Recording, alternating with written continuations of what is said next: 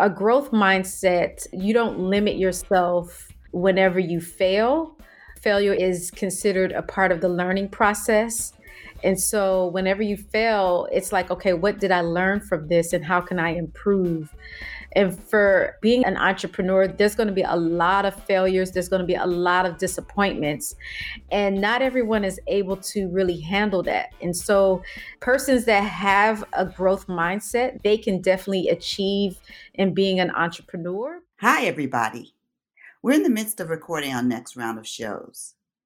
But in lieu of going radio silent for a few weeks, I thought it would be much better to rebroadcast some of our favorite shows.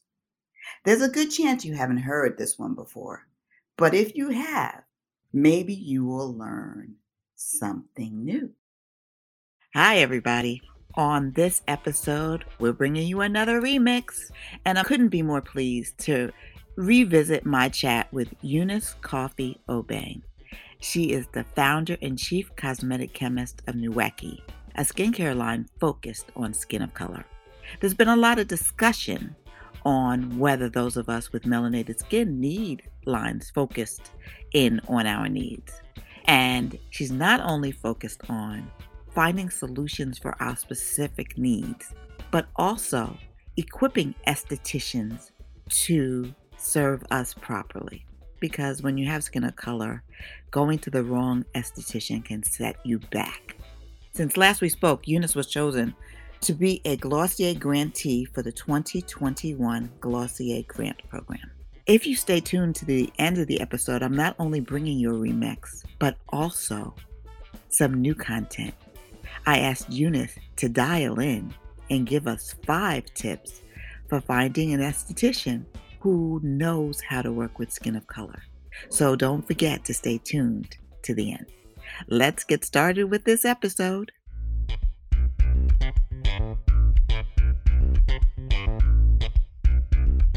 Hi, everybody. Welcome to Start Right Here. We are the podcast that puts the spotlight on the career paths of BIPOC beauty professionals, entrepreneurs, and creatives as well as issues related to beauty and inclusion impacting us in the industry, as well as impacting consumers. I'm your host, Corinne Corbett, and I hope that conversations on this show help fuel your path to success. Hi, everybody. I'm pleased to welcome Eunice Kofi Obeng, who is the founder and chief cosmetic chemist of Nuekie she's got a story about resilience, which I love. And she's going to take us through her journey as a cosmetic chemist, as an entrepreneur and founder, and an advocate for skincare for us, for people of color, for BIPOC people. Tell us about the importance of that as well. Welcome, Eunice. Oh, thank you so much for having me. It's a pleasure to be here today. I am such a big advocate for learning about skin of color and educating people about loving the skin that they're in because I myself grew up in a situation where I was picked on by my peers because of my dark skin. And it really took a toll on my self esteem. And my saving grace was my father introducing me to science and through science it's where that i gained a better understanding of who i was and gained confidence in myself and i really believe that through this knowledge that i have that i can inspire others to do the same that introduction to science is a powerful thing and having more young women girls introduced to that particularly girls of color it can change the world as we see before we start talking about your career path Let's begin with some fun questions in our For the Love of Beauty section. What's the first beauty product you ever purchased? It definitely was a skincare product. So I think it was Sea Breeze. What's the last beauty product you tried? The last beauty product I tried yesterday was MAC Foundation. Did you like it? Yeah. yeah. What's the beauty advice you live by or leave alone? Beauty advice that I live by is you have to take care of yourself within because your beauty shows on the outside by how you care for yourself, how you eat well, how you rest, exercise, all of that shows on the outside. What do you leave alone? Some of these gimmicks, such as using a face mask that actually peel off of your skin, I leave that alone. So, in the question, peel or mask? Ooh, that's a great question. I will say mask, the wash off mask.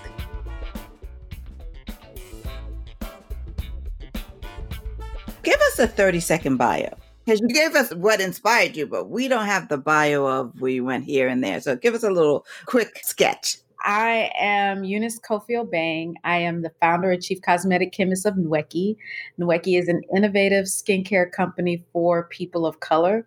We combine traditional African medicine with modern science to address the common skin issues that you would see in skin of color, such as acne and hyperpigmentation. I got my start in cosmetic science as an undergraduate student at Florida A&M University. And it was through a chance meeting through a professor who taught us how to make hair relaxers and lotions. And from there you know I worked with him and that's where I discovered that there was a strong need for products for us working with that professor was really critical. And a lot of people don't have that opportunity in undergrad because there are not a lot of programs in undergrad that introduce people to the beauty industry.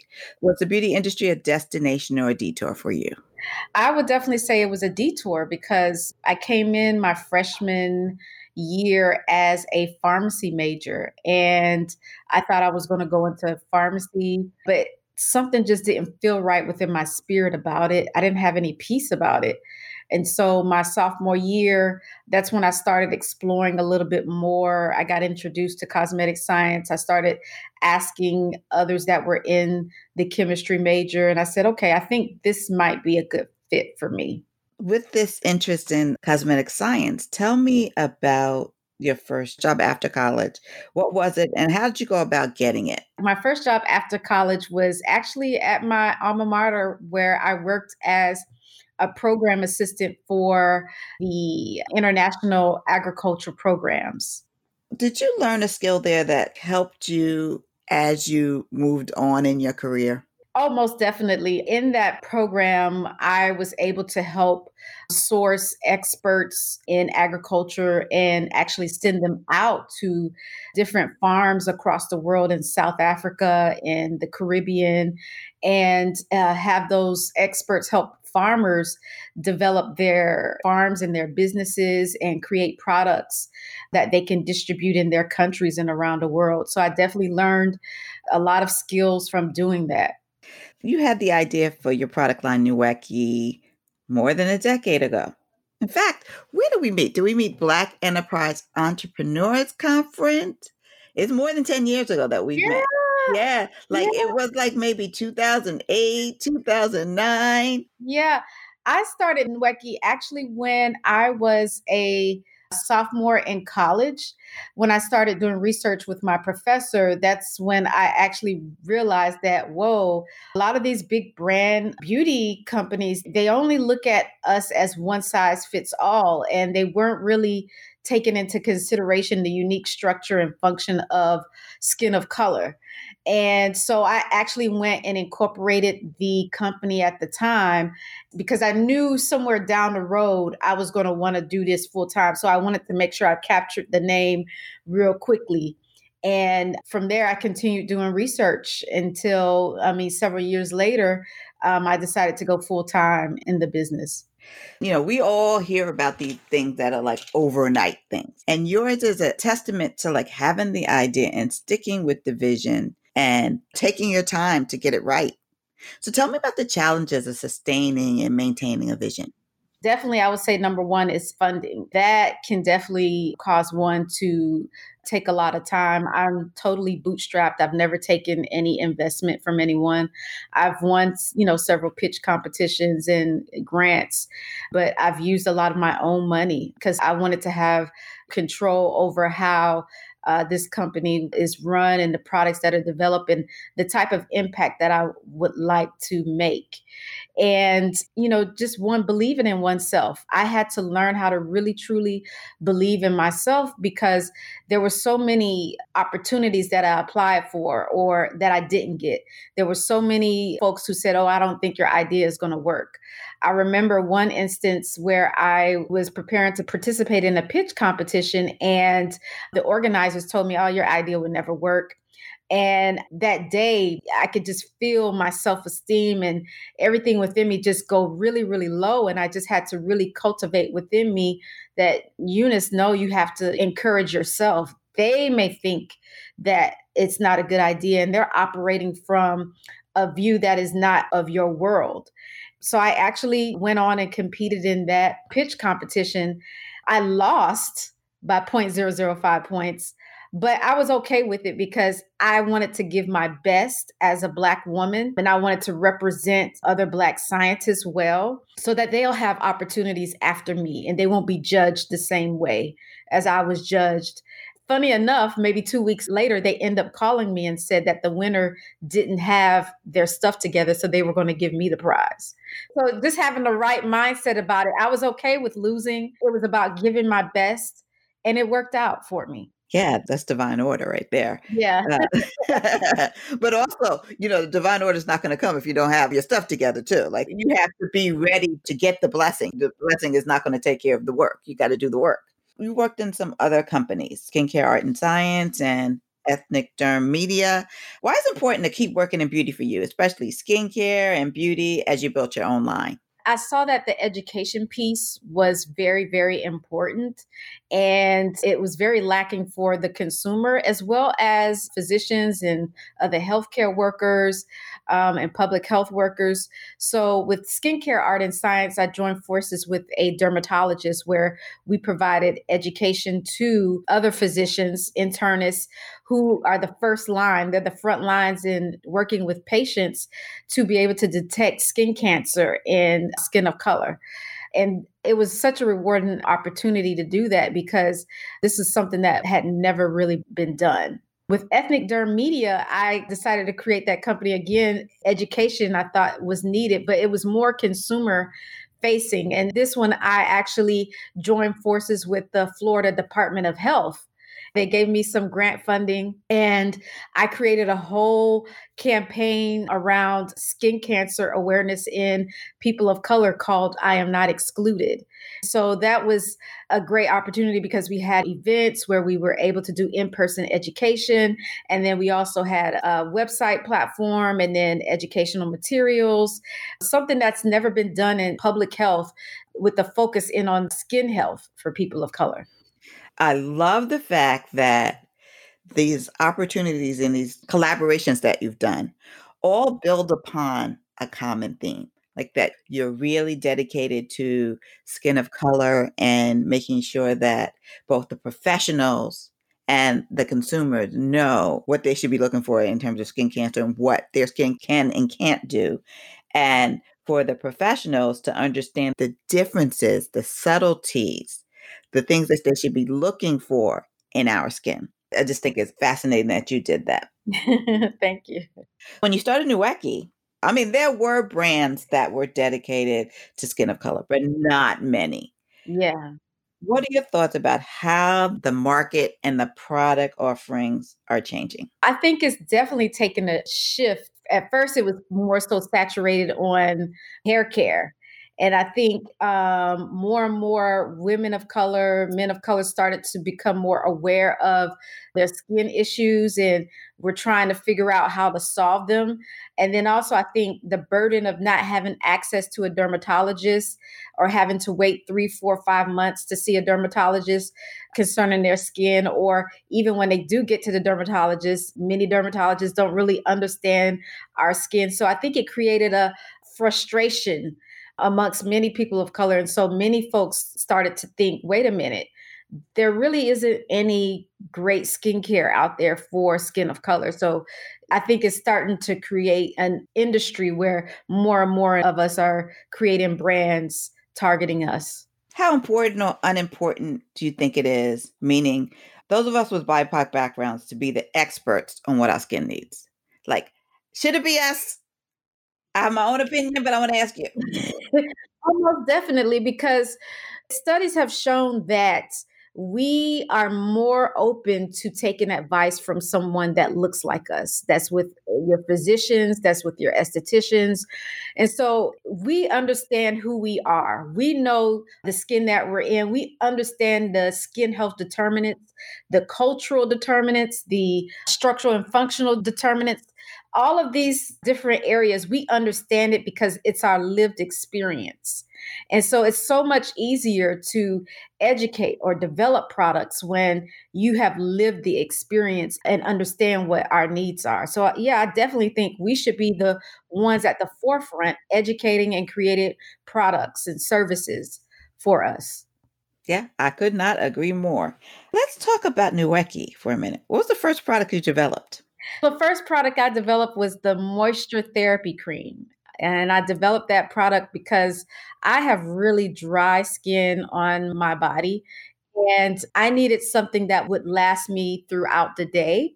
And I also, you know, heard rumblings from different consumers that they were experiencing the same thing. So at the time, no one was really creating a product that had hyaluronic acid or sodium lactate or marula oil or baobab oil for skin of color.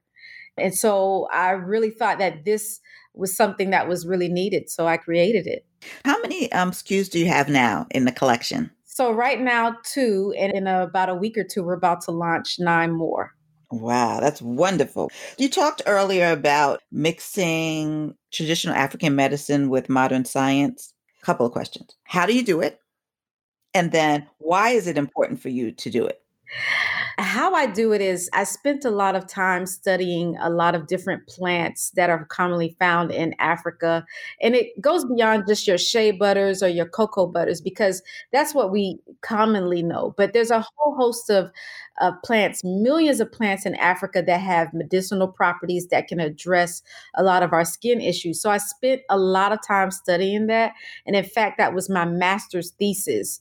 How do you take these African medicinal plants, extract those actives, and create cosmetic or dermatological products that can address the common skin disorders in skin of color. And I think it's important because traditional African medicine hasn't been well developed in comparison to traditional Chinese medicine. We know a lot about that because it's well documented for centuries. But when it comes to traditional African medicine, it's oral tradition. And so now it's becoming a burgeoning area because there's an opportunity for us to take that oral tradition and actually test and see if those oral traditions actually work. And then how can we combine science to make an optimal product? I think it is really important. By doing this, in a lot of ways, you're capturing and maintaining the heritage. Because uh, oral traditions, I mean, in community of color are so important, the stories that we pass down, but we're not always writing them down. So they sometimes get a little embellished or every generation adds a little twist to make it their own but by doing this it solidifies and it makes it available to anybody who wants to learn it just like you know it's almost like cosmetic anthropology yes that's so interesting yes if you think about it that way it is cosmetic anthropology and you're right about the respect that society gives traditional Chinese medicine, even Ayurvedic, so Indian medicine. Yes. Oh, yes. Ayurveda. So why couldn't traditional African medicine get that space too? And also, African is a huge continent, so there's so much there that could be interpreted in just how all the countries use those plants. Exactly. That is an anthropologist. If you're listening, we need you. An ethnoanthropologist. Tell me some other ingredients that you thought to include. Ingredients like mandelic acid, especially, are great for skin of color because they come from almonds. Because of the molecule size, it doesn't irritate our skin as much, and it works really well for acne and hyperpigmentation. There are other plants like marula oil that has great um, moisturizing properties, and the same for baobab oil. It's called the tree of life and it has a lot of vitamin and other properties in it that help to retain moisture in our skin. So those are just some of the few, but there are many. How do you source your ingredients? So you know what you want and how are you sourcing them? So I source them through companies that actually go to Africa and source these raw materials. So I work with US companies, suppliers that have a lot of these raw materials and they have made it clear that they're ethically sourcing these materials in Africa. You talked about going back and getting your master's in cosmetic chemistry briefly, but you also did some work on global leadership and public policy. Why did you do both? so, one year I became a young global leader with the World Economic Forum. And if you've ever heard of Davos, that's where all the world leaders come to will and deal basically. And so i was selected and a part of that they give you access to this type of program to develop your leadership skills. So i went to harvard for two weeks to their harvard kennedy school of government and through this program i was able to connect with other young global leaders from across the world and get access to professors who trained us on leadership and really thinking about um, how we should be making an impact in our businesses or in our communities and around the world. So some of our professors were David Gergen. Uh, there were a few billionaires that came in to teach us. Uh, we had the expert on North Korea or consultant to Barack Obama who came in and, you know, at the time, North Korea and America had a bit of they had some issues going on. So he came in to talk to us about that. So it was an amazing experience and allowed me to realize that I have a lot of learning to do. And that learning is through books and then also making sure that I'm interacting with people from around the world because they have different viewpoints, they have different mm-hmm. ways of solving problems. And I can take those ideas and things and implement those same things in my business and community. I think that's really important that the global leadership piece and understanding what's happening in the world, because what happens in the world impacts what we do.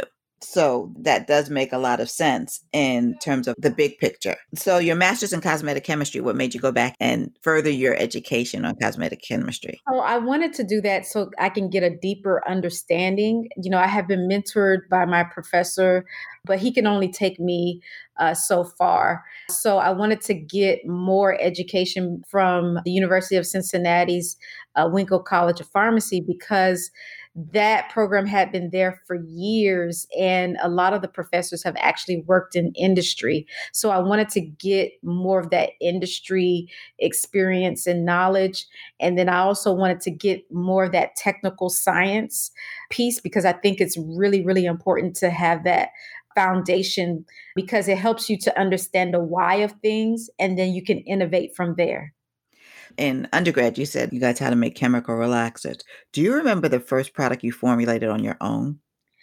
Ooh, so the first product I formulated on my own, I believe it was a moisturizer. I remember it was a moisturizer, and I remember that day because I um, had the heat on the beaker very high and it blew up. And my professor walked by he looked at me and kept going. he saw the mess that I've made and he was probably thinking, okay, she's got to learn at some point. Obviously, you did learn. Yeah.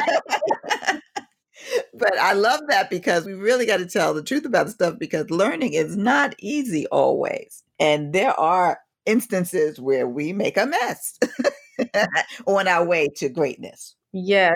you mentioned how important education is and educating other professionals.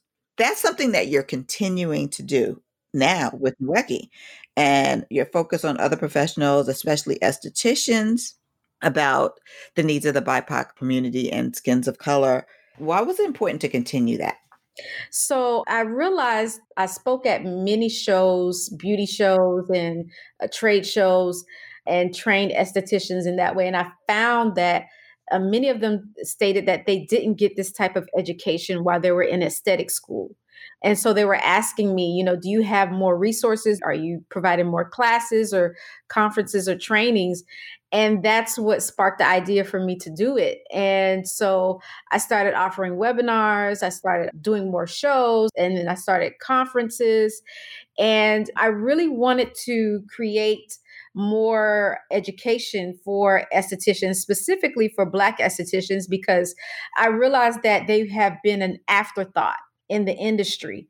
And with the demographics changing in the United States, um, there's going to be more and more men and women of color that are looking for estheticians that can provide skincare services for them. And so they need this information because they are the ones that are going to lead this. And this is their opportunity to monopolize this market.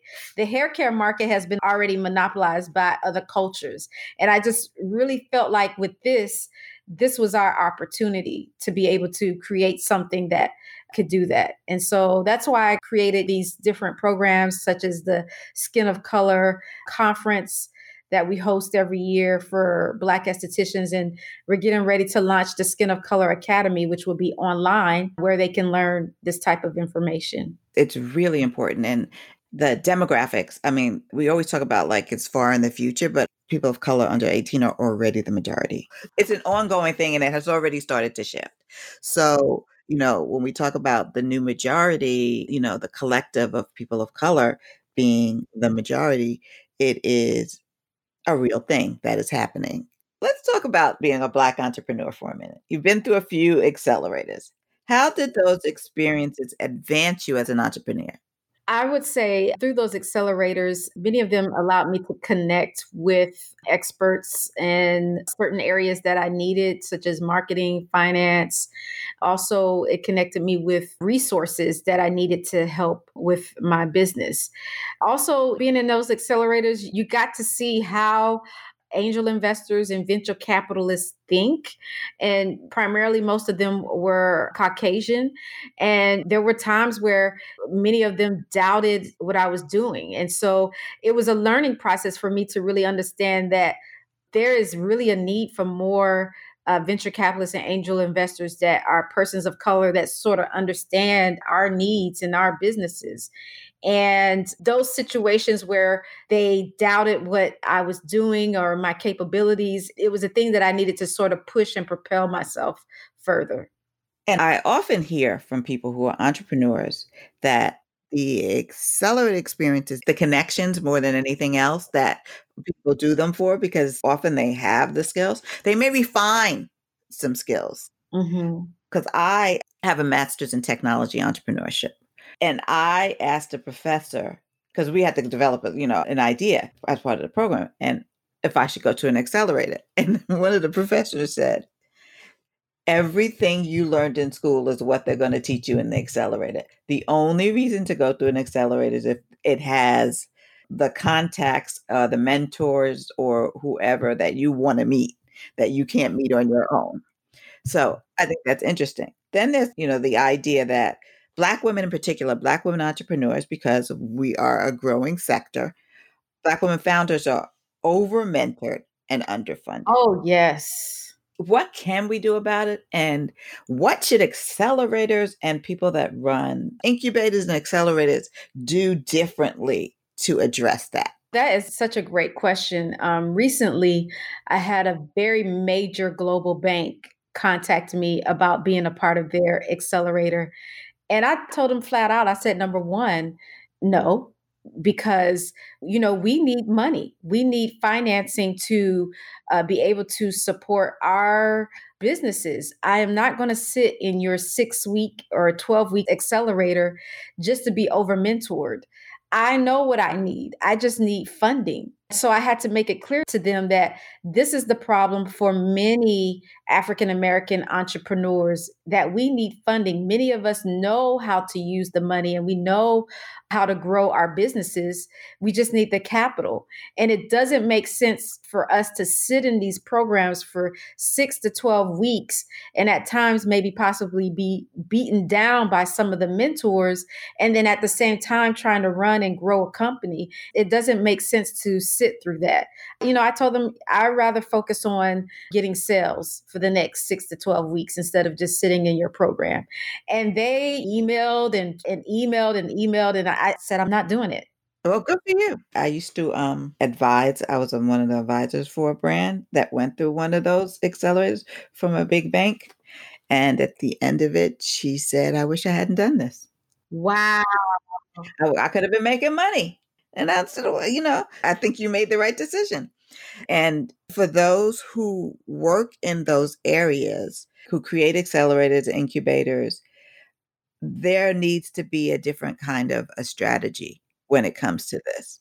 Like there needs to be an avenue for money, and everybody does not need someone to tell them what to do if they're not going to offer them money to help them do it.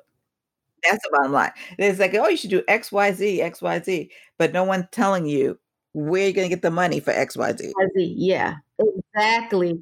And you can't tell me to go and do all of these different things within my business and not supply me with the money to execute.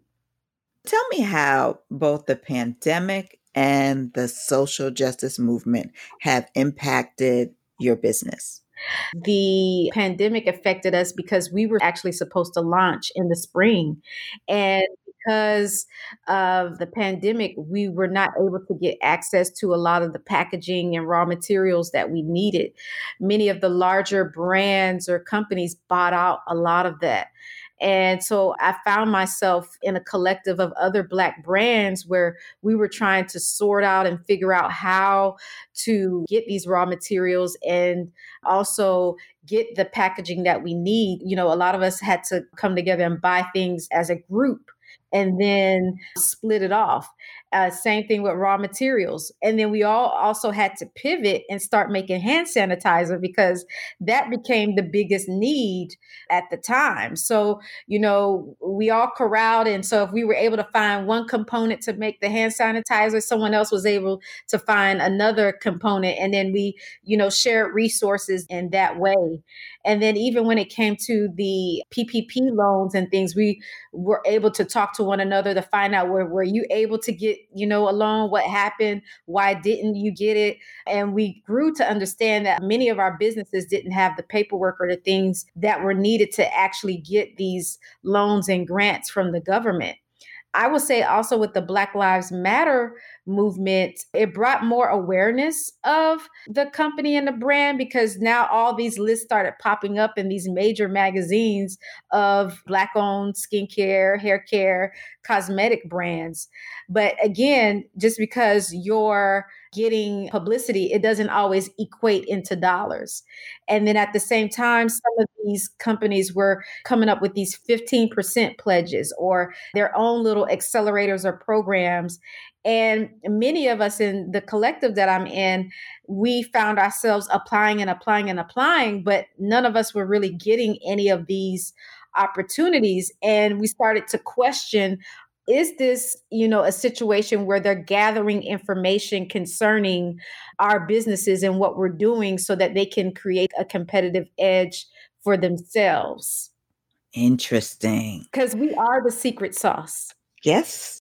So if they don't have you in front you can tell them stuff but they would never be able to replicate what black founders do. I love this idea that black founders have pooled resources and shared information because we often hear things like we don't uplift each other we don't help one another so this is an example that just is counter to that that you and others in your collective have shared information have pooled resources and shared ideas so that all of your businesses can grow exactly Exactly. I mean, we leaned on each other for not just, you know, helping to get resources, but for emotional support. That's powerful. And I applaud that as a wonderful thing. And I hope that it is something that you guys continue to do as the economy, whenever the economy recovers, because it's still going to be a long haul. Yeah. What is the unsung skill you need to be an entrepreneur? I would say having a growth mindset. Tell me more about that. What does that look like? A growth mindset, you don't limit yourself whenever you fail failure is considered a part of the learning process. And so whenever you fail, it's like, okay, what did I learn from this and how can I improve? And for being an entrepreneur, there's going to be a lot of failures, there's going to be a lot of disappointments. And not everyone is able to really handle that. And so, persons that have a growth mindset, they can definitely achieve in being an entrepreneur because they can look at things a bit differently, not as, you know, see themselves as a failure, but see themselves as someone that can learn from the failure and build from there and be successful from there. Hi, this is Eunice Cofie-Obeng. I am the founder and chief cosmetic chemist of Nuekie, an innovative skincare brand for people of color. Here are my five tips in finding an esthetician that understands richly melanated skin.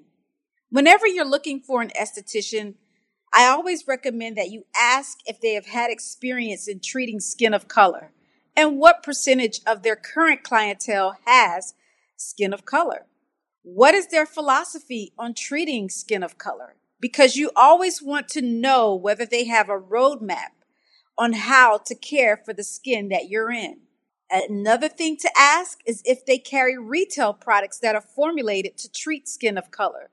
Because after you receive your fantastic skincare service, you want to make sure that you can maintain your skin at home with great skincare products. I always recommend that you ask a friend or a colleague if they have any referrals for a great esthetician. And last but not least, I recommend that you contact organizations like the Black Esthetician and Skin Therapist Association to gain access to a directory of Black estheticians in your area. Thank you and have a wonderful day. Who was your Black or Brown beauty icon when you were growing up? And then who deserves that status now? Whitney Houston. I love Whitney Houston growing up. I thought she was just an amazing singer and just a beautiful woman. I would say who deserves that now is my mother. Why? Why your mom now? She's such a beautiful person in and out. And she really sacrificed a lot for my brother and I and my father to be able to achieve our dreams.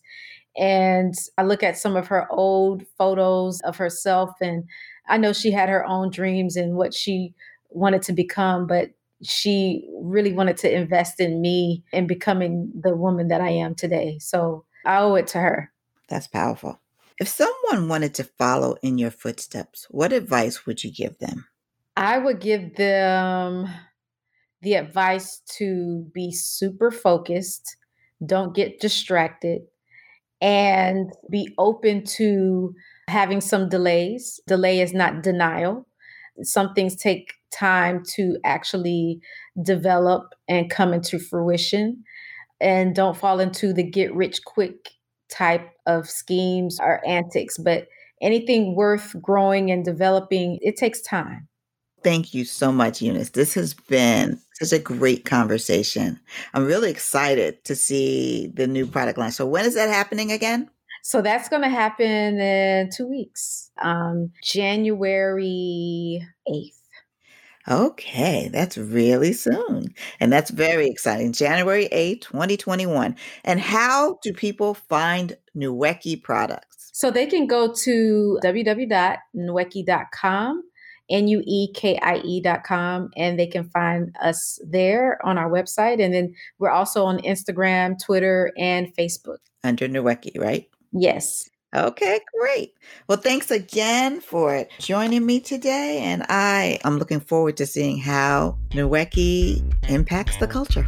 Thank you so much. I'm excited as well. That's our show for today. If you have questions about where to start in your beauty career, drop us a line at hello at beautybizcamp.com. Remember, there are many roads to success, but each of them requires you to start. So take that step forward today. See you next time.